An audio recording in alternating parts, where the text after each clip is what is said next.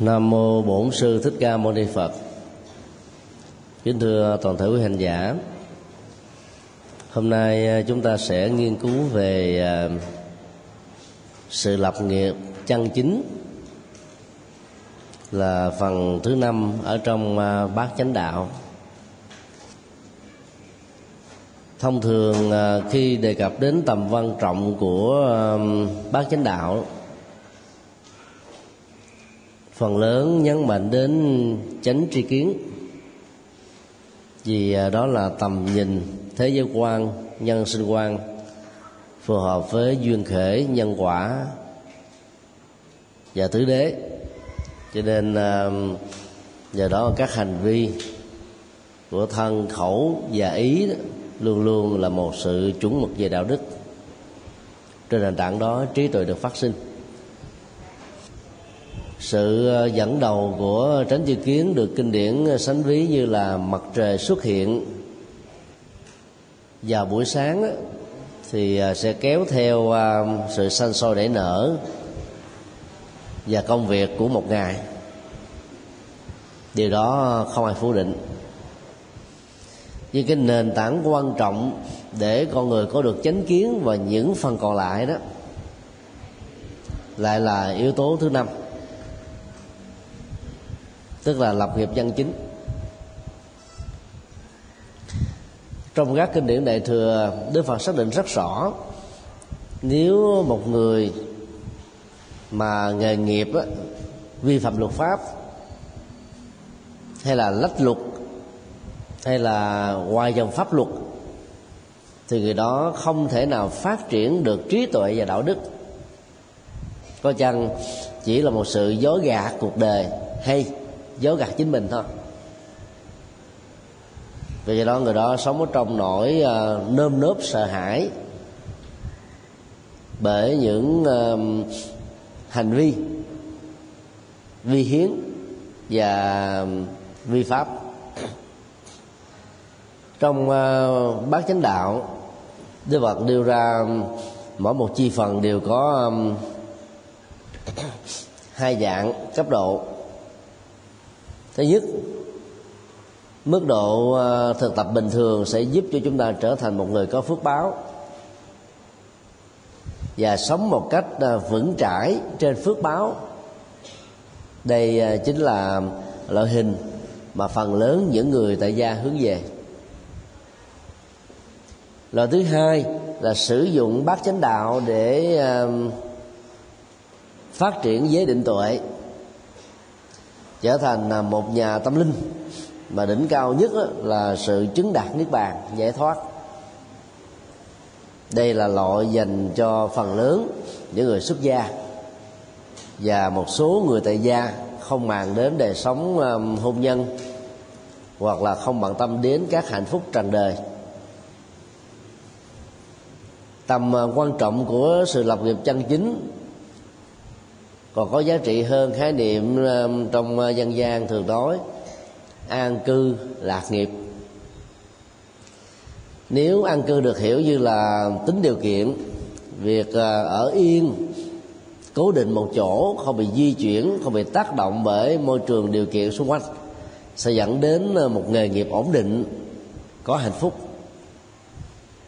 thì sự lập nghiệp chân chính vốn đã bao hàm hai yếu tố này và những yếu tố khác, tức là đạo đức, hiếu pháp và nhận thức chân chính. Do đó người đệ tử Phật, dù là xuất gia hay là tại gia, cũng đều có nghề nghiệp. Trước đây các văn bản pháp quy tôn giáo của chính phủ thường đề cập đến cái việc đi tu của người tu sĩ Phật giáo là hành nghề tôn giáo, ta xem việc đi tu như là một cái nghề. Khái niệm đó là một sự khiếm nhã về việc mô tả các thưa các cái khung thước đo về chỉ số tâm linh và những bậc xuất gia có thể đầu tư và chia sẻ nó cho cộng đồng xã hội. Để gọi cái nghề đó thì nó có một cái giao dịch hai chiều theo quy luật cung cầu.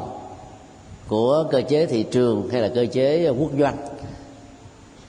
Thì như vậy vấn đề lợi nhuận chắc chắn phải được đặt ra. Cho nên đó việc đi tu á, không phải là đi, đi tìm kiếm các lợi nhuận như là một cái giao dịch ở trong nghề nghiệp. Một công nhân dù là bình thường hay là ở cấp quản trị, xê e ô, thì đều phải tiếp nhận lương bổng trên thành quả và đóng góp. Còn người xuất gia thì không thế, là lúc bỏ ra thôi chứ không có lấy lại. Ví dụ đi vận động xây cất một ngôi chùa thật là uy nga, tráng lệ, to lớn, rộng cho bá tánh uh, tu tập, chỉ có lấy lại cái gì đâu. Đôi lúc uh, cắt xong ngôi chùa, nhiều thầy ở hải ngoại phải mắc nợ đến uh, khoảng ba bốn trăm ngàn đô, trả đến năm chục năm mới hết. Trong khi đó uh, kiếp sống của một con người uh, thì trung bình là khoảng bảy mươi tuổi thôi. Nên mô tả khiếm nhã về uh, sự tu của các tăng sĩ là một cái nghề tôn giáo đó, sẽ làm cho cái mối quan hệ giữa tăng sĩ với cộng đồng đó bị người ta nhìn chặn sai. Như vậy sự lập nghiệp chân chính đối với người tu là cái gì? Từ kinh tạng Pali đến A Hàm và các bản kinh Đại Thừa, thì sự chân chính trong đời sống của người tăng sĩ Phật giáo là tu một cách rốt ráo, trọn vẹn, đầy đủ giới, định và tuệ. Phần lớn người ta mới nhấn mạnh đến phần giới thôi. Ở tại Việt Nam á, trong bối cảnh văn hóa của Tịnh Độ Tông, thì câu nói dân gian đó, thuộc kinh Di Đà ăn tới già không hết. Yêu nói là việc tiếp độ người sống thông qua lễ tang đó sẽ giúp cho cái mối quan hệ tâm linh giữa tăng sĩ và người tại gia đó sẽ đạt được mức độ tương đối, và do vậy đó các vị tăng sĩ làm công việc này thì không phải bận tâm về vấn đề cơm ăn áo mặc, thì có người ta tạ lễ mà thói quen là thế. Tức là kinh chỉ là một phần nhỏ để giúp cho chúng ta phát sinh trí tuệ thôi.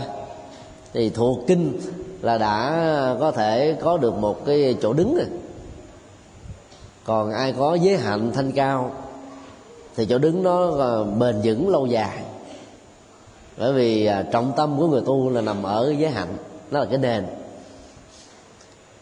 Trong khi đó qua Bát Chánh Đạo đó, thì một hành giả xuất gia được lập nghiệp chân chính á, thì phải xem có đầy đủ giới, định và tuệ, và gọn nhất á, là trí tuệ. Đây, trong kinh Di Giáo, Đức Phật à, khuyến tấn với người xuất gia bằng một câu: duy tuệ thị nghiệp. Trí tuệ là sự nghiệp của người tu. Bởi vì người nào có trí tuệ thì trong đời sống của người đó đã có đạo đức rồi, nhân cách, giá trị, tinh thần vô ngã vị tha. Ai sống bằng trí tuệ, ứng xử bằng trí tuệ trong cuộc đời, cũng đã chắc chắn rằng là có một đời sống thiền định. Cho nên gọi trí tuệ là sự nghiệp của người tu, nó đã bao hàm hai thứ này này. Còn người tại gia đó thì sự lập nghiệp chân chính đó, rất đa dạng. Vì nghề nghiệp trong xã hội nó đến cả mấy ngàn nghề. Do đó để xác định đâu là nghề nghiệp chân chính thì Đức Phật không có mô tả nó bằng tới cách là liệt kê chủng loại nghề nào là thích hợp, mà Ngài làm cái công việc loại trừ, liệt tất cả những cái nghề mà sự lập nghiệp trên nó được gọi là phi chân chính, thì những cái còn lại được gọi là chân chính. Mô tả loại trừ đó, nó gọn và giúp cho ta dễ nhớ. Bởi vì chủng loại nghề nghiệp có thể phát sinh theo chiều dài của lịch sử và sự phát triển của khoa học và xã hội. Có nhiều cái nghề mới mà trước đây không có, như nghề chứng khoán này. Trăm năm trước làm gì có. Sau này nó còn có thêm những cái nghề khác nữa mà bây giờ chưa có, chưa nghĩ ra. Có thể trong đó nó có những cái nghề như là bán vé phi thuyền đi mặt trăng, du lịch mặt trăng đó. Nó gồm đến vừa dịch vụ bán vé, dịch vụ lên tour ở trên mặt trăng, dịch vụ ăn theo, rồi những cái dịch vụ môi giới và nhiều dịch vụ khác nữa. Trong Kinh Tăng Chi tập ba, trang hai trăm lẻ bảy, bản quy tắc có năm loại nghề mà bất cứ người nào, dù là đệ tử của Ngài hay là không đệ tử của Ngài, phát triển trên đó được xem là phi chân chính, mặc dầu phần lớn luật pháp các quốc gia cho phép làm việc này. Như vậy, cái giới hạn của luật á, nằm ở chỗ là nó không cam kết và đảm bảo được người lập nghiệp trên đó là phát triển về đạo đức và thuận với nhân quả tích cực. Và ngược lại, cũng có rất nhiều cái nghề bị cấm, không như thế nó là sai với luật pháp. Cho nên giá trị đạo đức và nhân quả luôn luôn vượt lên trên những cái khung giới hạn thông thường và tương đối của luật. Bởi vì luật á, là thuộc vào ý thức hệ chính trị của một giai đoạn lịch sử, cho một uh, chủ nghĩa, cho một đảng phái. Rồi nó còn bị ảnh hưởng bởi phong tục tập quán tôn giáo và văn hóa của từng dân tộc nữa. Cho nên cái tính cách lệ thuộc đó rất nhiều. Và như vậy không có gì để đảm bảo với sự cam kết rằng là người là tuân thủ theo luật là đã có được đời sống đạo đức. Cho nên đạo đức là cái gì đó nó vượt trội hơn cả luật. Nghề thứ nhất là buôn bán vũ khí. Buôn bán vũ khí sẽ làm cho quốc gia đó giàu hơn các quốc gia bình thường. Hoa Kỳ là nước nổi tiếng nhất về buôn bán vũ khí. Đảng của cha con Bush phát triển kinh tế Hoa Kỳ bằng việc bán vũ khí ra nước ngoài. Cứ mỗi lần mà có những cuộc chiến tranh mà có sự can thiệp của Mỹ trên toàn cầu đấy, thì lúc đó là hàng loạt các loại vũ khí được giới thiệu. Mà Hoa Kỳ rất khôn, bán những loại vũ khí lạc hậu khoảng mười năm rồi mà vẫn còn có hiệu quả trong các cuộc chiến. Cho nên khi mà các quốc gia tiếp nhận cái nguồn cung ứng vũ khí của Hoa Kỳ thì đồng nghĩa là ngay thời điểm đó họ đã có những cái loại vũ khí tăng tiến hơn. Mà có lấy những thứ này mà chống lại họ là cũng bị thua thôi. Những quốc gia lớn thường là làm giàu trên vũ khí.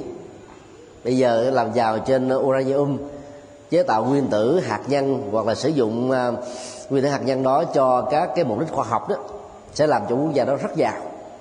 Bắc Triều Tiên đang lao vào con đường này, bị dướng lầy và trở thành như một kẻ liều thách đố lại với thế giới, mà các cuộc uh, hòa đàm trong thời gian qua gần như là vô vọng. Iran, Iraq cũng có những cái khuynh hướng phát triển về lĩnh vực này. Lý do Đức Phật cấm không làm nghề buôn bán vũ khí là bởi vì nó tạo ra sự hủy diệt, chết chóc, đổ nát, thương tạc, hận thù, bế tắc, và làm cho nền kinh tế của quốc gia quốc tế bị tê liệt một cách rất nghiêm trọng. Quốc gia nào không có chiến tranh là quốc gia hạnh phúc. Đất nước Việt Nam trải dài bởi những cuộc chiến vệ quốc, và do vậy chúng ta nghèo hơn các nước khác là thế.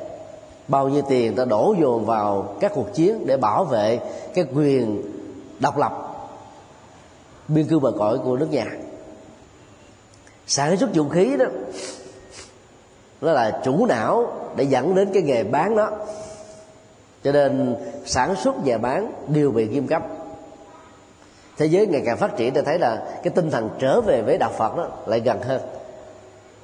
Toàn cầu hiện nay đang kêu gọi uh, giải giáp, giải trừ quân bị, giải vũ khí bằng những cách đầu tiên là hủy bỏ các loại vũ khí hạt nhân ở tầm quốc tế, sau đó hủy bỏ những loại hỏa tiễn mà cái sức công phá nó mạnh, rồi hủy bỏ các loại vũ khí hóa học, hóa chất mà trước đây người ta làm để chuẩn bị cho cuộc thế chiến thứ ba, và nhiều loại vũ khí khác nữa.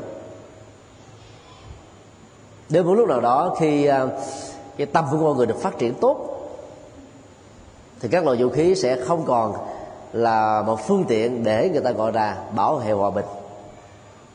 Như có người đã tuyên bố chuẩn bị chiến tranh là phương tiện hữu hiệu để bảo vệ hòa bình. Thế mà mình mạnh thì người ta sợ, ta không dám xâm lăng mình, thì hòa bình nó có mặt. Còn mình yếu là tự động các nước mạnh khác nó thôn tính thôi. Nghề uh, buôn bán người được hiểu theo hai nghĩa. Thứ nhất là buôn bán nô lệ. Buôn bán người nó có nhiều hình thức để hiểu. Gần đây báo chí đưa tin có nhiều người mẹ vì thiếu năm ba triệu mà bán đứa con với giá sáu triệu đồng. Nhiều người anh bán những đứa em của mình với cái giá ba triệu đồng đó. Chà đạp nhân phẩm của con người một cách là tệ hại quá, tàn nhẫn quá, bất nhân quá.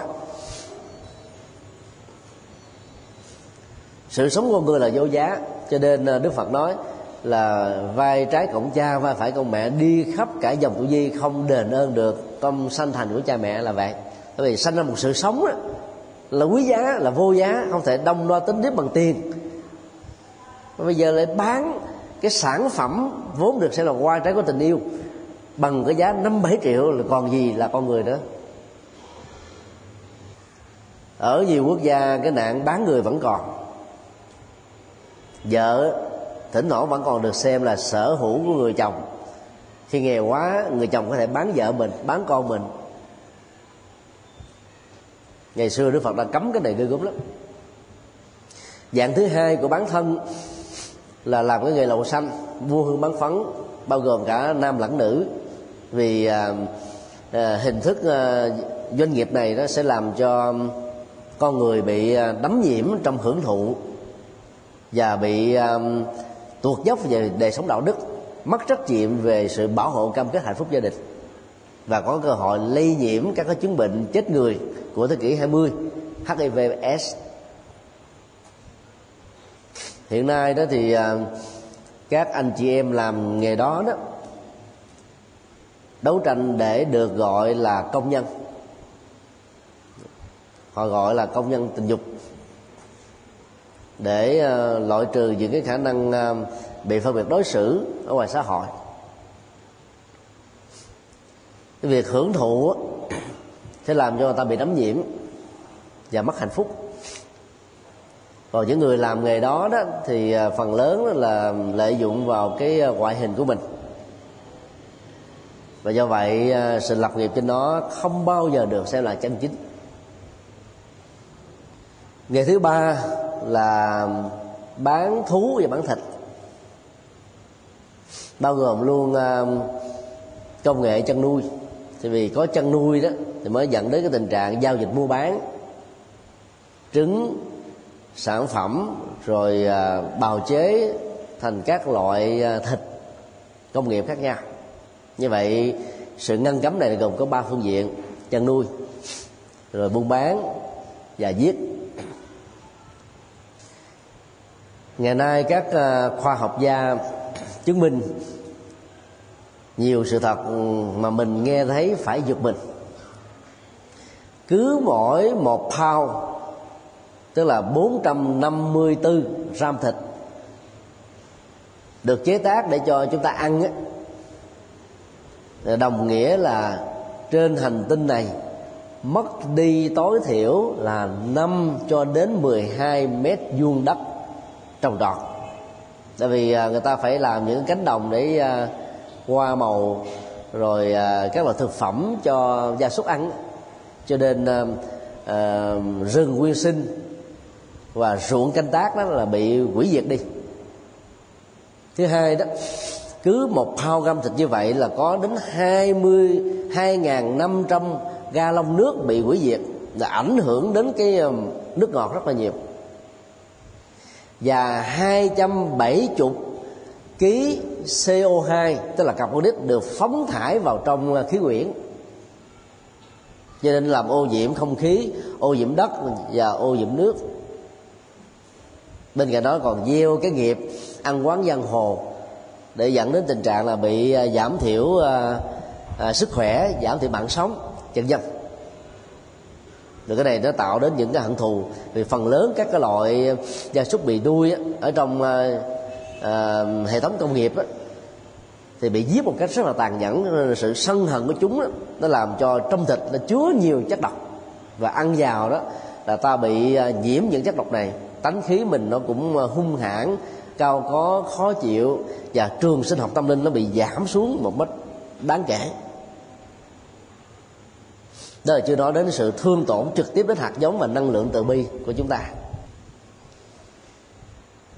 Còn uh, những người làm đồ tể đó là trực tiếp giết các con vật đó, thì tiền lương chẳng bao nhiêu, nhưng mà cái nghiệp ăn quán giang hồ của sát sinh đó thì lại quá lớn. Những người làm những cái nghề như là phóng bán chim cá cho những người phóng sanh đó cũng rơi vào cái cái nghiệp chung này. Có lần chúng tôi sang chùa Ông Quang, người bán chim nói: "Thầy ơi, mua giùm đi, còn trăm con à." Bán hoài đến giờ chiều rồi mà chưa hết, để sợ nó chết. Chúng tôi nói thôi giờ bà bỏ luôn cái nghề luôn, bán cái nghề này đi, dục cái nghề đó, kiếm cái nghề khác sống cho nó khỏe. Thế bà trả lời: "Nếu tôi không bán cái nghề này, làm sao mấy thầy với lại mấy Phật tử mà có cơ hội để phóng sanh tạo hạt giống từ bi?" Chứ tôi phải nói lại ngược lại là do gì những người bán như bà mà người ta phải tội nghiệp các loài vật này mà mà mà thả nó, còn tôi thì không tội nghiệp như thế cho nên tôi không mua. Tôi tội nghiệp bà nên tôi không mua. Do đó à, người Phật tử không cần phải mua chim, mua cá phóng sanh thì không ai đi làm cái nghề đó nữa. Để cho chúng nó chết theo cái tiến trình tự nhiên, sanh già bệnh tử. Một cái nghề khác bị cấm đó là nghề bán những cái chất sai, bao gồm rượu, bia, thuốc lá, thuốc lắc, ma túy, xì ke, vân vân. Thế giới hiện nay mới cấm ma túy và các cái loại thuốc được bào chế từ nó. Còn rượu và thuốc lá, bia đó thì không cấm, nhưng mức độ khích lệ là có giới hạn, bằng cách là ngăn cấm việc quảng cáo trên các phương tiện truyền thông ở phần lớn các quốc gia. Việt Nam thì chưa đi đến cái trình độ này. Thổ Nhĩ Kỳ hiện nay là quốc gia đầu tiên nghiêm cấm hút thuốc ở nơi công cộng, tức là nơi mà có hai người trở lên là không được hút rồi. Chứ tôi đoán rằng là trong vòng năm mươi năm tới nữa thì toàn cầu sẽ ít nhất là có ba phần tư bắt chước theo cái mô hình của Thổ Nhĩ Kỳ. Bởi vì trong mỗi một cái làn khói của thuốc đó, được phà ra nó có ít nhất là năm mươi độc tố khác nhau, ảnh hưởng đến những cái chứng bệnh như là ung thư phổi, tim mạch, rồi tai biến và nhiều cái chứng bệnh liên hệ đến lục phủ ngũ tạng khác.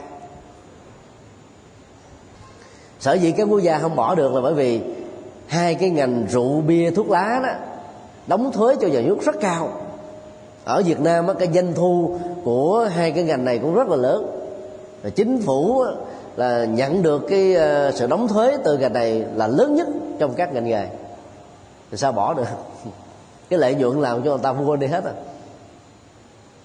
Thì Đức Phật là khuyên là những gì mà liên hệ đến chất sai, làm mất kiểm soát tâm là phải cấm. Và loại cuối cùng là bán chất độc. Chất độc gồm hai dạng: những loại độc dược uống vào có thể chết, và những loại thuốc uh, giết uh, uh, các loại uh, côn trùng vân vân. Mặc dầu cái mục đích giết đó là để bảo vệ thực vật, để cho con người được sống, nhưng mà làm cái nghề đó đó thì đây trực tiếp liên hệ đến sự sát hại các chủng loại sinh vật. Cuộc đời đó là tương đối thôi. Mà nếu không có những cái người mà làm những cái độc dược mà giết à, các côn trùng, bảo vệ thực vật á, thì chúng ta không có gạo thóc và ngũ cốc để ăn. Vì là sự tương đối, để Đức Phật khuyên ai làm việc đó để họ làm, chứ người Phật tử đừng có dạy gì mà chui vào. Làm những nghề đó thì tiền à, lợi dụng rất cao, nhưng mà cái nghiệp á, mà mình phải à, gánh lấy cũng không phải là nhẹ. Đưa lên bàn cân người ta sẽ biết chọn lựa. Thì đó là năm chủng loại nghề mà theo Đức Phật á, việc dính líu trực tiếp, gián tiếp, dầu chỉ là mức độ tán đồng đồng lõa, đều bị nghiêm cấm. Cho nên à, sống với những người như thế thì không được gọi là là là nghề nghiệp chân chính được. Đối với các tu sĩ thì trong kinh um, Trường Bộ tập hai, Đức Phật nêu ra những cái nghề cần phải tránh, đó là làm nghề địa lý, phong thủy, chiêm tinh, đón nhận mệnh. Cái đó trong Phật giáo ta gọi nôm na chung là nghề tam tông miếu.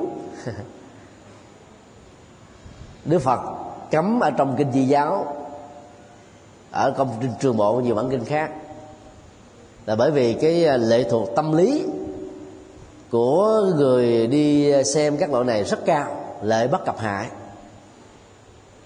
Và do đó xa rời cái lòng tự tin, sự phân tích nhân quả trong các cái lĩnh vực nghề nghiệp xã hội để tìm ra giải pháp cho các vấn nạn, và lúc nào cũng bị lệ thuộc vào phong thủy thế này thế kia. Nhiều người gia đình lục đục thì không phân tích là là là, là nguyên nhân xã hội, nguyên nhân gia đình, nguyên nhân cá nhân, mà lại nói tại vì tôi mới về nhà mới, ở dưới nhà mới này có hai cái mộ do âm ảnh hưởng cho nên chúng tôi ngóc đầu lên không nổi, thì đổ lỗi cho người chết. Rồi có người nói là cha mẹ ông bà tôi chết cho ngày sát chủ nên con cháu ngóc đầu lên không nổi. Như vậy nói quan ông bà tổ tiên cha mẹ là một cái tội nghiệp rất nặng. Không làm gì có tình trạng ảnh hưởng tiêu cực từ cõi âm đến đối với cõi dương như thế theo tinh thần Đức Phật. Và do vì mê tín, do vì thiếu kiến thức, chúng ta đã hiểu sai. Rồi có người nói chỉ cần sửa cái nhà, cái bếp, cái nhà vệ sinh, cái bàn thờ, cái cửa hướng sao đó là công việc làm thịnh vượng, là nói cương điệu quá cái công việc của phong thủy. Phong thủy là trang trí trong nhà ngoài giường, về màu sắc, về phối cảnh, về cái uh, mức dụng mức độ sử dụng các cái vật ở trong nhà, làm cho chúng ta có cảm giác thoải mái thuận lợi thôi. Nhưng mà được đưa lên thành là thành công, thất bại, giàu có, nghèo, hạnh phúc, khổ đau. Rồi hoặc là cho rằng là đời sống của con người bị lệ thuộc vào ngôi sao nào đó, hoàn toàn là phi lý, phi khoa học, phi nhân quả. Hoặc là những cái nghề như là nhân tướng, xem chỉ tay, xem chỉ chân, đón mộng, đón điềm, vân vân. Những thứ này nó cũng là những loại khoa học. Đức Phật không phủ định tính khoa học của chúng, nhưng Đức Phật phân tích rất rõ yếu tố tâm lý tiêu cực của những người tin vào chúng, làm nghề trên chúng. Người ta lợi dụng vào những thứ này để khai thác niềm tin mê tín và làm giàu. Những cái ông thầy à, giỏi về các lĩnh vực vừa nêu thường không có sống thọ. Hiếm có ông nào mà sống trên sáu mươi tuổi lắm. Thế cái nghề nó bất chính mà. Sống bằng cái miệng, nói nói bằng cái miệng của mình thôi. Và nhiều người phải tạo ra những cái cho ta sợ hãi để lệ thuộc tâm lý vào mình. Mỗi lần có vấn đề gì đó tới để nhờ mình tư vấn, cái là ăn tiền rất là cao. Thì Đức Phật biết rất rõ là tu sĩ nếu không ngưng những việc này đó thì tín đồ đến với họ nhiều hơn. Thì chùa nào mà làm hoạt động tam tâm miếu, chùa đó thịnh lắm. Chính trị gia cũng đến để xem, để coi mình làm thế nào để tại vì lâu dài. Các đại gia đến để công việc làm được thịnh vượng. Các ngành nghề lãnh vực người ta cũng đều đến hết. Vậy Đức Phật khuyên là phải uh, chia sẻ họ bằng chánh pháp, bằng nhân quả để họ sống một cách bài bản hơn. Người này tam tông miếu là cái nghề bị cấm. Đối với tu sĩ, ai làm nghề đó được gọi là tà mạng. Khi ta đã xác định được uh, việc loại trừ những cái nghề xấu, ngành xấu, tiêu cực, vi phạm luật pháp, trái với đạo đức, ngược với tông chỉ văn hóa và trí tuệ của đạo Phật, thì tất cả những nghề nghiệp còn lại được gọi là nghề chân chính. Để cái nghề chân chính đó tạo ra tiến trình an cư lạc nghiệp, về Đức Phật đầu tiên ở trong kinh Tăng Chi dạy chúng ta các kỹ năng. Và nói cũng giống như là một cái thợ kim hoàn, đồng loạt tính điếm rất là kỹ, đưa lên bằng cân, vế trái vế phải, cái nào nhắc lên cái nào hạ xuống. Mà dĩ nhiên cái cái cân mà để đo vàng á nó rất là nhạy, về đơn vị vàng nó nhỏ mà, chứ đâu phải là vài chục ký, vài chục tấn như là những cái loại khối lượng và trọng lượng của các cái mặt hàng khác. Ý đó là ta phải cân phân cái chỉ tiêu, cái thu nhập không quá phung phí mà không quá bỏn sẻn, người đó được gọi là người biết quản trị tài chính của bản thân và gia đình, thì việc an cư lạc nghiệp mới được đảm bảo. Quản lý đó là cả một nghệ thuật. Có người tháng lương có một triệu hai mà thích thời trang, mua cái áo thành hai triệu, phải thiếu nợ tám trăm, mà cứ như thế thì sau này phải ăn cắp, không phải kiếm bên nghề bắt chính nào đó để mà bù đắp vào.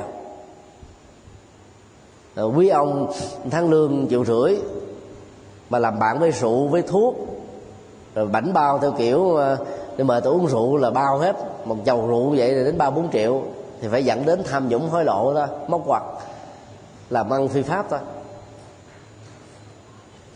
Do đó cân phân cái việc mà chi tiêu đừng phung phí sẽ giúp cho chúng ta làm chủ được nghề nghiệp và không bị tai tiếng, không vi phạm luật pháp. Có rất nhiều người phát tâm, tiền không có mà đi dạy vay nợ làm từ thiện, vay nợ đi cúng chùa, chuyện đó Phật không bao giờ khuyên. Thì có người làm điều thế.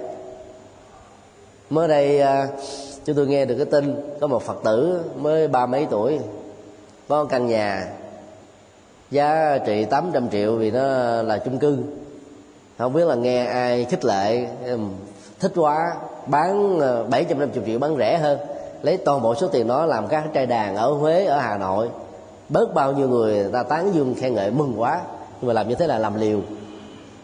Đức Phật không khuyên như vậy. Đức Phật khuyên á là cái doanh thu, cái lệ lệ tức từ doanh thu á ta chia làm bốn phần. Một phần tư hiếu kính cha mẹ, một phần tư chi dùng cá nhân, một phần tư bỏ ngân hàng, một phần tư á là làm từ thiện. Mà bây giờ đó thuế đóng cho nhà nước là một thức làm từ thiện rồi. Nếu ta còn dư nữa thì ta làm nhiều hơn. Chứ có đâu á, nghề thì không có, bán nguyên căn nhà rồi đi ở nhà trọ một tháng tốn tám trăm ngàn. Như vậy là thân bằng quyến thuộc sẽ có mặc cảm với Phật, mặc cảm với Phật giáo, mặc cảm với các tu sĩ. Mà không biết ai là xúi bậy cho cô này làm thế. Mình cứ nghĩ làm đó là bố thí ba la mật, bao nhiêu tài sản đem đi cúng hết. Không có Đức Phật nào dạy vậy. Đức Phật dạy trong Kinh Pháp Cú, cũng như là con con ong lấy mật từ hoa không làm hại hương sắc của hoa, tỳ kheo vào trong đàn và xã hội cũng như thế, không bao giờ tiếp nhận hết toàn bộ những thứ mà tín đồ ta cúng. Đó là lời mà Đức Phật khuyên các tu sĩ. Mà thì cúng riết rồi đó là gặp mấy ông thầy ta sợ luôn. Do đó ta phải làm đúng bài bản Đức Phật dạy, thì cái đời sống tài chính gia đình nó đảm bảo, các thành viên còn lại hoan hỷ. Tiền mình không có đủ mà đem đi cúng là sai rồi. Tiền không có, lương không có mà đem đi mượn nợ mà cúng là không nên. Còn người có nhiều tiền quá mà bỏng sẻn thì nó là một thái cực đối lập. Thế nên Kinh Dược Sư mô tả mỗi lần mà chi tiêu cho cha, cho mẹ, cho người thân, người thương, cho những người cơ nhở bất hạnh đó, họ có cảm giác tiếc nuối, như là lấy cái lưỡi lam rọc vào trong thịt của mình từng lớp, rỉ máu, đau nhất lắm. Tại vì họ lý luận là tôi làm từ bỏ nước mắt, tại sao tôi phải đi chia sẻ người khác? Ai làm để hưởng chứ không nên tạo người khác cái tính cách lệ thuộc, ỷ lại tâm lý. Mình phải hiểu có những tình huống cứu ngặt, có tình huống cứu nghèo, tình huống nào cũng có giá trị. Khi nào thầy ta giúp đời bằng cần câu, khi nào giúp bằng con cá. Trong trường hợp cứu ngặt mà đi cứu cần câu để ta học được cái phương pháp làm một cái gì đó có tiền thì ta đã chết rồi. Thì đó, trong tình trạng cứu ngặt phải là cứu con cá, tức là tặng những tặng phẩm cụ thể, nhất là những cái loại thiên tai thì ta phận những cái gói liên hệ là mùng mền, rồi nước ngọt, rồi mì gói, lương khô, để cho ta vượt qua cái khốn đốn trong vòng vài ba tháng. Còn cứu nghèo là phải cứu cần câu chứ đừng có cứu con cá. Khi cứu con cá ăn hết con này bắt đầu con khác, rồi cũng nghèo hoài. Cho nên đối với cứu nghèo, bước đầu là con cá, lâu dài là cần câu. Mà cần câu đây đó là hướng nghiệp. Các trung tâm bảo trợ xã hội trong nước hiện nay đang đi đến cái hướng hướng nghiệp hết, cho phép là các trại viên được tham gia hợp đồng các cái nghề nghiệp Mặc dầu cái mức độ bỏ trốn hiện nay vẫn là khoảng năm mươi phần trăm, số còn lại là ổn định nghề nghiệp và trở thành là cái người đứng vững và không trở thành là kẻ cơ nhở đầu đường xó chợ hay là công viên, ảnh hưởng đến xã hội nói chung. Để cho chánh nghiệp được đảm bảo, tức là nghề nghiệp chân chính được phát triển trên tinh thần an cư lạc nghiệp, Đức Phật khuyên trong kinh Tăng Chi tập bốn trang hai trăm tám mươi ba là có bốn sự suy sụp nên tránh, bởi vì sự lao vào nó là đánh mất tương lai. Thứ nhất là nghiệp đàn điếm, tức là ăn chê, sắc dục. Nam có kiểu ăn chê của nam, nữ có kiểu ăn chê của nữ, ôm môi bê đê ăn chê nhiều hơn vì họ không thỏa mãn được cái tình dục. Thì mức độ phá sản cho vấn đề chu cấp cho người bạn tình rất là cao. Đàn điếm ngoài cái việc mà tổn giảm đời sống kinh tế, nó còn ảnh hưởng đến sức khỏe mạng sống. Các vị vua trong quá khứ đó thường chết yểu là vì ăn chơi sa đọa, làm cho nước nhà bị sụp luôn, bởi vì đâu có bận tâm đến công việc phát triển kinh tế, giáo dục, văn hóa, xã hội, mà chỉ lo cho cái khoái lạc của bản thân thôi. Nghiệp thứ hai là nghiệp rượu chè. Bây giờ đàn ông Việt Nam đó thì có một cái thói quen mới, đó là chấp nhận đắng cay. Sáng đắng tức là uống cà phê, chiều cay là nhậu rượu. Quán rượu ở Việt Nam phát triển một cách kinh hồn, có thể là một trong những nước nhiều nhất thế giới về tỷ lệ. Đi đâu ở Sài Gòn, Hà Nội, những thành phố lớn đều có quán rượu hết. Ấn Độ quản lý cái này rất là chặt. Rượu chỉ được bày bán từ lúc năm giờ rưỡi tối cho đến bảy giờ rưỡi thôi. Ai uống ở những nơi công cộng hai người trở lên là bị phạt. Cho nên mua rượu về nhà uống. Về, về nhà uống thì không có bạn nhậu thì dĩ nhiên nó mất cao hứng đi.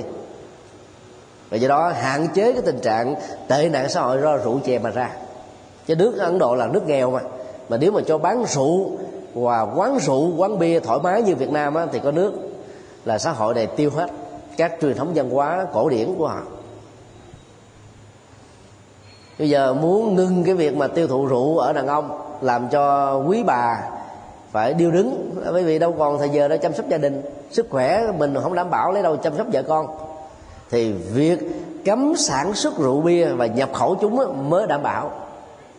Ta bỏ cái nguồn lợi tức tống thế này bằng cái việc phát triển cho đầu tư những cái ngành nghề chân chính khác thì tốt hơn cho sự phát triển quốc gia. Các bác sĩ cho chúng ta biết rằng là một năm đó, cái tiền đóng thuế cho nhà nước nó chưa bằng một phần trăm cái số tiền đầu tư vào các dịch vụ y tế để chữa những chứng bệnh do rượu và bia ma túy gây ra. Như vậy là lợi bất cập hại. Rồi cái ngân sách nhà nước đổ vào trong y tế nó cũng như thế thôi, nhận một mà phải chi đến trăm. Rồi chưa nói đến những cái chi của các cá nhân, gia đình và bệnh nhân. Bây giờ còn có tệ nạn là ký các hợp đồng ở trên quán rượu không mà.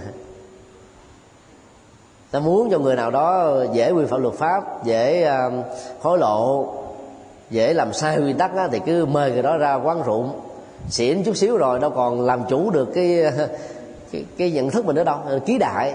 Ở tù là vì thế. Nghề thứ ba là nghề cờ bạc. Cờ bạc bây giờ bao gồm luôn chứng khoán, mặc dù luật pháp cho phép thị trường chứng khoán trên toàn cầu, các nước xã hội chủ nghĩa cũng đã cho chứng khoán. Thì Đức Phật á, thì nói là tất cả các hình thái cơ bạc đều là làm cho người ta suy sụp nghèo.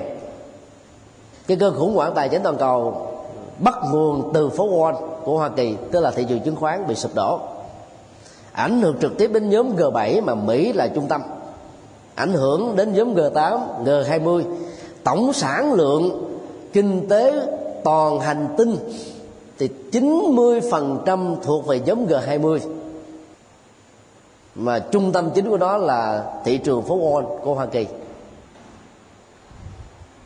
Nên cờ bạc chứng khoán là một cái loại cờ bạc lớn, dễ trắng tay. Trước giờ giao dịch còn là một tỷ phú, sau giờ giao dịch một hai tiếng thì trở thành là kẻ ăn xin rồi.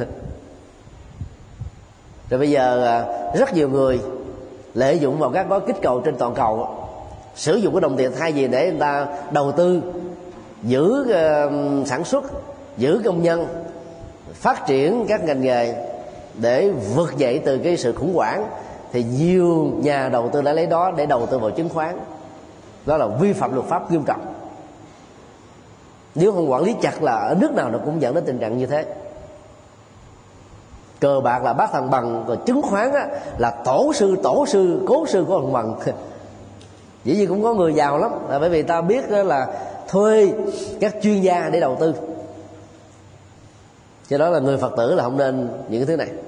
Cờ bạc còn bao gồm cho thuê vai nặng lãi, nó là một thức cờ bạc. Bởi vì những người đó không có khả năng thanh khoản, thanh lý với ngân hàng, cho nên ngân hàng không cho thế chấp, không cho vay nợ, vì biết là họ không thể nào giải quyết được cái cái món nợ. Thì nhiều người là cho lãi suất cao để những người thân, những người bạn đầu tư vào. Từ như thế chín mươi mấy phần trăm là bị giật, bởi vì khả năng trả lời và khả năng trả nợ không có. Ai phát triển lòng tham, thấy lời nhiều mà đầu tư vào thì coi chừng bị uh, trở ngại. Và thứ tư đó là nghiệp kết bạn xấu. Bạn xấu nó gồm nhiều nghĩa, tức là bạn vi phạm luật pháp, bạn ăn chơi, bạn đàn điếm, bạn ăn không ngồi sồi, bạn bà tám, tức là nói chuyện tào lao gì đâu có thiên hạ không, không có chuyện gì có ý nghĩa lợi ích. Thì kết bạn giao du với những người như thế thì tâm chúng ta bị phiền não, mang về nhà tất cả những phiền não, và sống ở trong cuộc đời của mình toàn là phiền não thôi. Thì muốn lập nghiệp chân chính thì phải xa bốn cái nghiệp này. An cư lạc nghiệp theo kinh Trường Bộ tập ba trang hai trăm hai mươi mốt, Đức Phật khuyên đó là trước nhất mỗi người phải có một cái hoài bão. Cái đó thuật ngữ Phật học gọi là dục như ý túc. Chỉ dục ở đây được dịch là hoài bão. Hoài bão để được thành công như ý. Ngụ ngôn uh, Ấn Độ đưa ra một cái câu chuyện.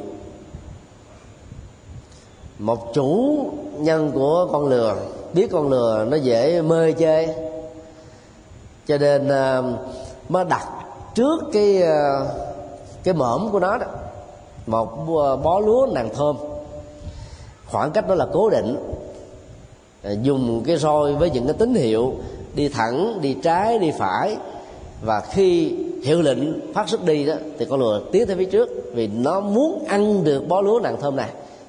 Nhưng là lại nó không biết rằng là khoảng cách là cố định, do vì cứ nỗ lực đi tới phía trước để được ăn, và kết quả là nó về đến nơi mà chủ nhân nó muốn. Cái hoài bão á, nó hấp dẫn hơn là nhiều cái bó lúa nàng thơm này. Ai không có hoài bão thì không có được cái sự phát triển để đi lên được. An phận thủ thường á, là chấp nhận định mệnh, số phận ăn bài, trái với thần đạo Phật. Đạo Phật không dạy ai thỏa mãn. Đạo Phật nghiêm cấm sự chấp nhận vận mệnh. Đạo Phật khích lệ chúng ta tự tin. Đạo Phật dạy chúng ta những cái chìa khóa để mở cánh cửa vạn năng. Đạo Phật dạy chúng ta làm sao biến những ước mơ trở thành hiện thực. Tất cả những thứ đó đều thuộc về hoài bão hay là phát nguyện. Đức Phật trước khi ngồi thiền định miên mật bốn mươi chín ngày dưới cội Bồ Đề đã phát nguyện rằng thà thịt nát xương tan, nếu không thành đạo không rời khỏi chỗ đây. Đó là hoài bão và lý tưởng. Và ngôn ngữ biểu tượng mô tả là trước khi lội qua sông Ni Liên Thiền để đến cội Bồ Đề đó, Đức Phật đã bỏ cái bát xuống vào sông, vào sông chảy nước ngược, và Ngài nói rằng nếu chí nguyện của Ngài thành tựu thì xin cho cái bát này chảy ngược chứ không có chảy xuôi. Và kết quả là cái bát chảy ngược. Ta đừng có tưởng nó là mô tả nghĩa đen nhé. Sông Ni Liên Thiền có đường kính là một cây số, chiều dài đến vài chục cây số. Thời Đức Phật đó, là nước chiều sâu như thế nào thì ta không biết lắm, vì không có văn học nào mô tả. Nhưng mà thời bây giờ đó, một năm chỉ có ba tháng mùa mưa, tháng tám, tháng chín, tháng mười là có nước thôi. Còn những tháng còn lại nó cạn bằng đầu gối, ta đi bộ qua thoải mái. Như vậy ta có thể suy luận là mấy nghìn năm trước đó, con sông này độ sâu nó không nhiều. Đối với những con sông mà không có độ sâu thì nước không bao giờ chảy xiết, vì cái điểm xuất phát và điểm tới của nó là bằng nhau về mặt độ, về độ cao đó. Cho nên không thể có tình trạng mà cái cái bát đi ngược chiều của nước. Mà ở đây nước Ngài muốn nói là với cái cái chí nguyện, với cái hoài bão, với lý tưởng á, thì dầu cho nghịch cảnh giống như là nước chảy ngược, ta vẫn vượt qua được. Người Ấn Độ không thích nói nghĩa đen chữ trắng, mà nói biểu tượng và triết lý nó mới hấp dẫn. Giống như trong văn học á, phải có điển tích, phải có thuật ngữ, phải có thành ngữ, sử dụng chơi chữ hấp dẫn chừng nào thì bản văn học đó trở thành một kiệt tác chừng đó. Chánh mạng phải được xác lập trên hoài bão, hoài bão về những cái tốt, những nhà yêu nước. Đây là một cái hoài bão rất lớn, rầy đây mây đó để mà tìm cái độc lập cho quê hương. Lãnh vực nào cũng vậy, không có hoài bão là dậm chân tại chỗ. Nhưng hoài bão nó khác với cái chữ mà chủ nghĩa duy lý. Duy lý là mình đặt ở trên cái cái cái cái chủ quan ta, chứ không có giá trị nguyên nhân, không có giá trị hiện thực, không có giá trị thành tựu, không có giá trị thực hiện, chỉ mơ tưởng thôi. Tưởng tượng ra thì dễ nhưng mà thực hiện nó khó. Nên trong kinh đưa ra cái hình ảnh của Đức Phật Thiên Thủ Thiên Nhãn rất là hay.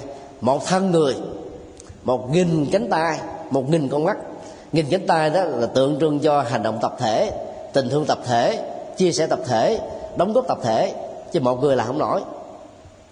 Và những bàn tay thương yêu đó nếu mà không có trí tuệ thông qua con mắt dẫn đạo á, thì mỗi người làm theo cá tính, làm theo cái cái cái cảm xúc mình thôi, nó không đi tới đâu. Đôi lúc giúp người mà làm hại người nữa cũng có. Nếu ta hiểu theo chính sách và ứng dụng á, chính sách là một một thân thôi, nhưng mà ứng dụng nó phải có nhiều người làm thì chính sách nó mới tốt. Còn chỗ nào nhiều chính sách mà người thực hiện không có nhiều hết á, thì nó chơi cho vui thôi chứ không có thành tựu được. Cho nên một thân mà đến một ngàn bàn tay là thế. Một chính sách nhất quán từ trên xuống dưới, ngàn bàn tay này cùng làm, làm theo chức năng, làm phận sự. Do đó mỗi một bàn tay ở trong tượng thì tôi nhận ta thấy cầm một cái vật khác nhau, tượng trưng một sở trường, một lãnh vực, một đóng góp khác nhau, chứ không có dẫm đạp lên, không có lấn sân, không sai vị trí, không vượt cái quyền hạn. Và tất cả cùng một cái cơ cấu như thế thì công việc lập nghiệp đó chắc chắn là thành công. Thứ hai là chuyên cần. Ở trong thuộc cái phần gọi là tinh tấn.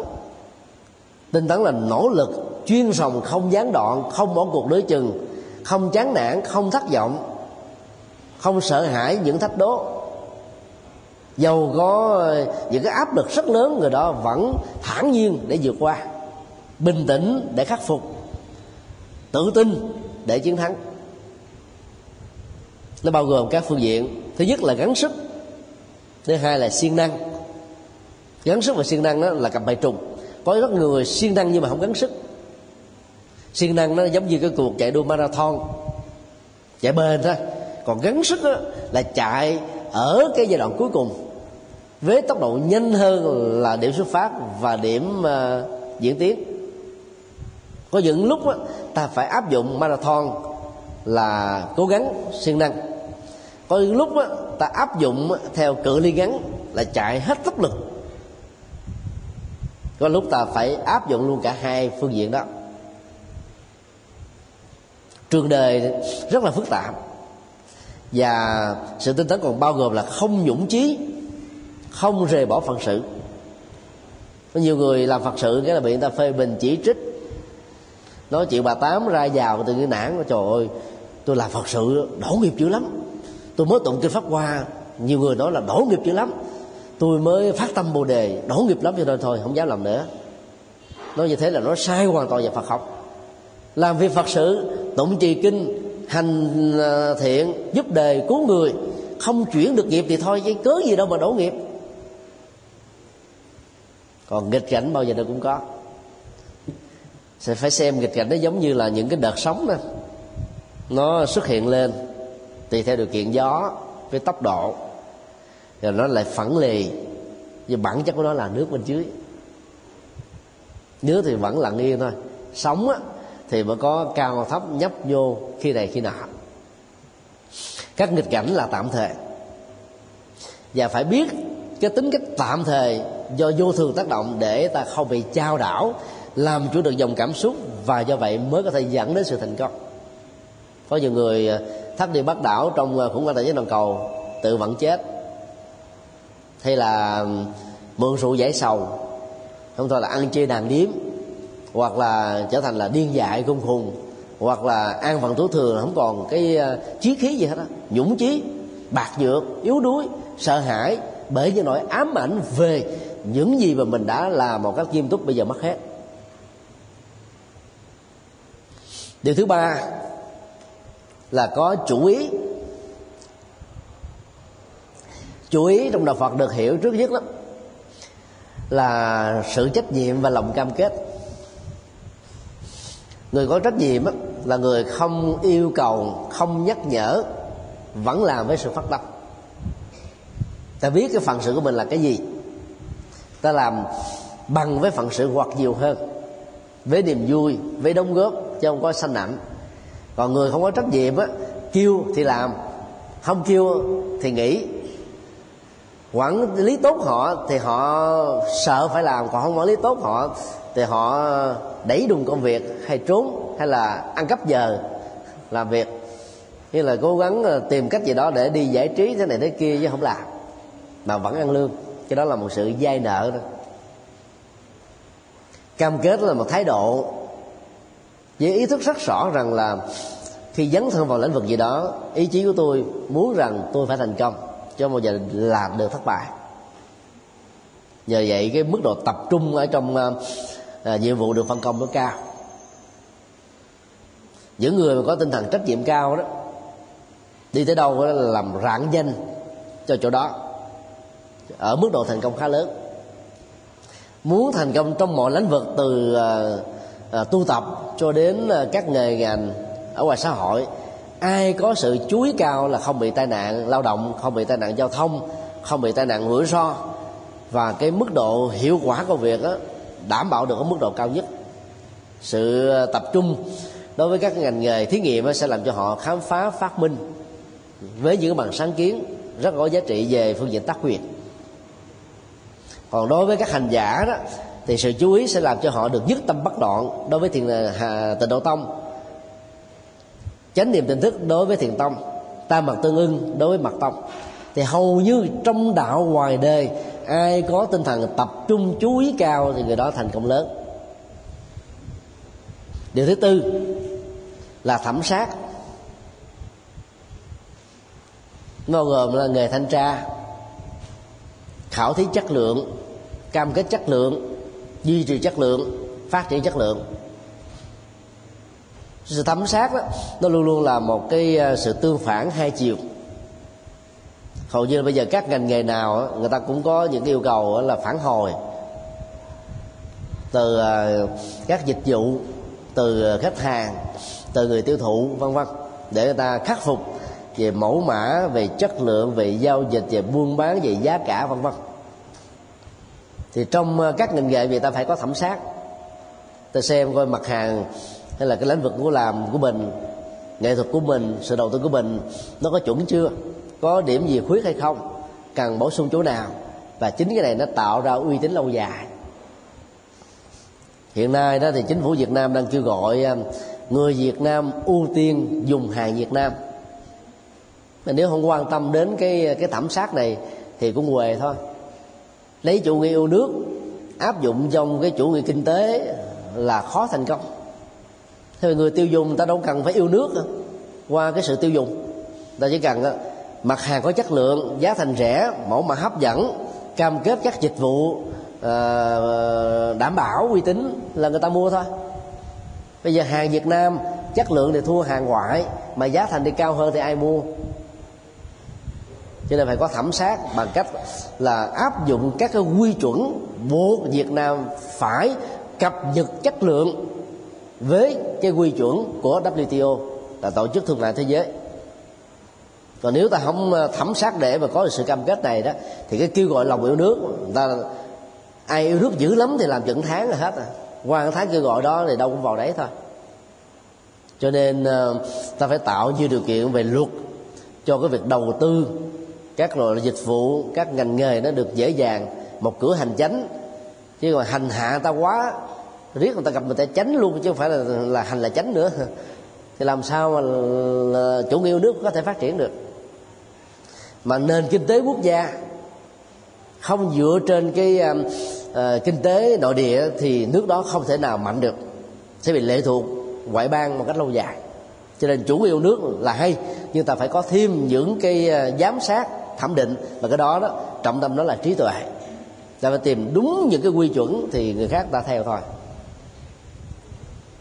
Việt Nam thì là không bận tâm về chất lượng và uy tín, rồi nghĩ rằng là bán được mặt hàng cho một khách hàng chưa chắc là có được khách hàng đó lần thứ hai, thôi lừa được thì cứ lừa.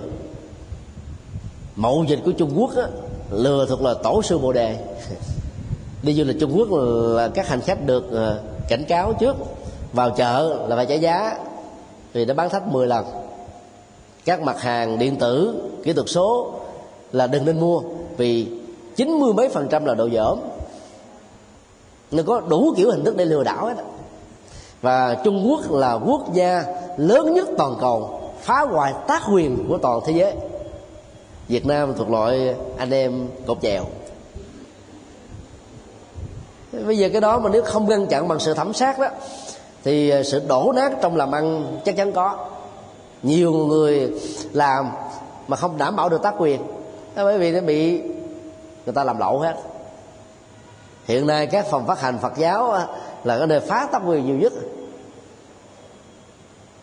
Ta đầu tư về cái uh, uh, chất uh, một cái sản phẩm nào đó, ví dụ như là kinh, thì người mà phá tác quyền, ta đâu cần đầu tiên vậy, ta gọi cứu đến cái chỗ nhà in, cho tôi hai ngàn quyển kinh đó đi, thì nhà in đó sẽ lấy giá cao hơn là cái nơi đặt lúc đầu, và không phải trả thuế cho nhà nước.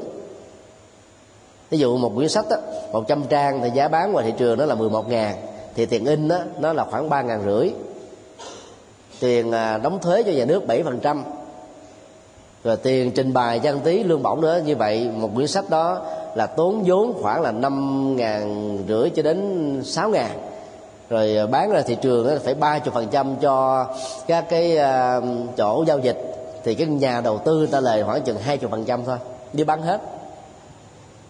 Bây giờ những người mà bán ở phòng phát hành, ta chỉ cần gọi tới ta lấy cái này, thì thay vì để là ba mươi lăm phần trăm tiền in đối với cái người đầu tư, thì ta nâng lên thành là bốn mươi phần trăm, thì người này thì hưởng được gần như là sáu mươi phần trăm, thay vì chỉ có ba mươi phần trăm thôi trong giao dịch. Hai bên đều lợi hết. Thế vậy là người đầu tư nguyên thủy sẽ bị lỗ lã. Các băng giảng, các đĩa nhạc và tất cả các văn hóa phẩm Phật giáo hiện nay đang bị tình trạng đó rất nghiêm trọng. Bởi vì là nhà chùa nên không ai thưa kiện làm gì. Do đó ta phải có một cái hệ thống thẩm sát, và đi theo cái cơ chế của luật thì nó đảm bảo được cái công ăn việc làm một cách lâu dài. Nói tóm lại, lập nghiệp chân chính theo Đức Phật đó không chỉ đơn thuần là làm những cái nghề được luật pháp cho phép, vì có rất nhiều nghề luật pháp cho phép là những nghề phi đạo đức, làm tổn giảm trí tuệ, ảnh hưởng đời sống hạnh phúc gia đình của mình và tha nhân. Do đó phải lấy cái chuẩn của Đạo Phật là những cái luật pháp cho phép rồi ta phải loại bỏ bớt một số nữa, để, để tránh những cái um, loại nghề nghiệp mà dẫn đến cái hậu quả nghiêm trọng, không phải chỉ ở đời này mà còn đời sau. Để phát triển trí tuệ, nêu cao đời sống đạo đức, sự cam kết, tính trách nhiệm nhân dân, thì uh, ta mới có một cái đời sống an vui. Bởi vì mục đích đó, lập nghiệp là để có được phương tiện bảo hộ cho đời sống hạnh phúc về vật chất thôi. Cho nên theo Đức Phật ấy, vật chất không phải là cái chính, đời sống đạo đức và trí tuệ mới là chính. Mà khi người ta sử dụng đạo đức và trí tuệ rồi đó, thì công ăn việc làm nó bền lắm, uy tín nó gia tăng. Do đó ta vẫn đủ sức để tồn tại trong những hoàn cảnh, trong những điều kiện hết sức là khó khăn. Vì cái phước ấy, chính là vệ sĩ, chính là hộ pháp, chính là Bồ Tát, chính là Phật bảo hộ cho mình, chứ không có Phật nào gia hộ cho một cái người lười biếng quy phi luật pháp đó. Cái phước đó trở thành Phật bảo hộ cho ta. Có làm phước thì ta mới sống một cách hạnh phúc. Trong một hoàn cảnh thất điên bát đảo về kinh tế, người có phước thì vẫn sống dửng dưng, người không có phước là ngã quỵ. Đầu tư của một mặt hàng, bán của một sản phẩm, chất lượng giống như nhau, giao dịch rồi à, à, khéo léo, à, khuyến mãi, nó tiêu chuẩn quốc tế. Ấy thế mà ta thử đi đến những cái khu chợ búa, có tiệm thì ế, có tiệm thì bán không kịp. Đó là sự khác biệt về phước. Lập nghiệp trên phước thì ta không có sợ, còn lập nghiệp trên sự gian dối đó thì đưa lúc này hỏng lúc khác, sướng lúc này nhưng mà tù đầy lúc khác, hạnh phúc lúc này, khổ đau và ăn hận lúc khác. Thì là người con Phật thì không làm như thế. Cho nên là ai sống đúng được chánh mạng thì ta mới có cơ hội thành tựu được tám yếu tố chánh đạo còn lại. Không có chánh mạng thì không có bao giờ có chánh tri kiến. Vì người có chánh tri kiến mới tạo ra chánh mạng, và sống đúng chánh mạng thì mới có được chánh tri kiến. Người sống tà mạng thì đã, đã là tà tư duy rồi. Thế vì tư duy đó dựa trên lòng tham, dựa trên sân, dựa trên si. Người uh, sống không có nghề nghiệp chân chính thì phải nói láo. Giá trị mặt hàng kém mình phải nói cao, miễn là mình có lợi nhiều thôi. Như vậy là nói láo nó cũng kéo theo. Hành động sai lầm cũng có thể xuất hiện là bởi vì ta phải bảo hộ cho cái nghề nghiệp tà của chúng ta. Cho nên những nghề tà thường gắn liền với xã hội đen: bạo lực, giết, hận thù, trả đũa, thanh toán. Và những người sống như thế thì làm sao có được chánh tinh tấn? Nỗ lực của họ là nỗ lực tà, và nỗ lực tà thì không thể nào có được chánh niệm. Tâm của họ luôn luôn là tà vại, bấn loạn, sợ hãi, ám ảnh, ray rứt, và do đó định không thể nào có mặt được. Cho nên chánh mạng, nghề nghiệp chân chính là quyết định một cách thâm lặng các yếu tố chánh đạo còn lại. Và do vậy, để có được con đường bát chánh đạo tốt thì ta phải phát huy đời sống lập nghiệp chân chính. Và đối với người tề đệ tại gia thì lập nghiệp chân chính là để sống có phước báo, à, có điều kiện để không bị đắm lụy trên phước báo, và chia sẻ phước báo mình một cách hợp pháp cho những người đang có nhu cầu. Còn đối với người xuất gia đó thì à, chánh mạng á, là tự giác, là từ bi, là vô ngã, là vị tha, là hỷ xả.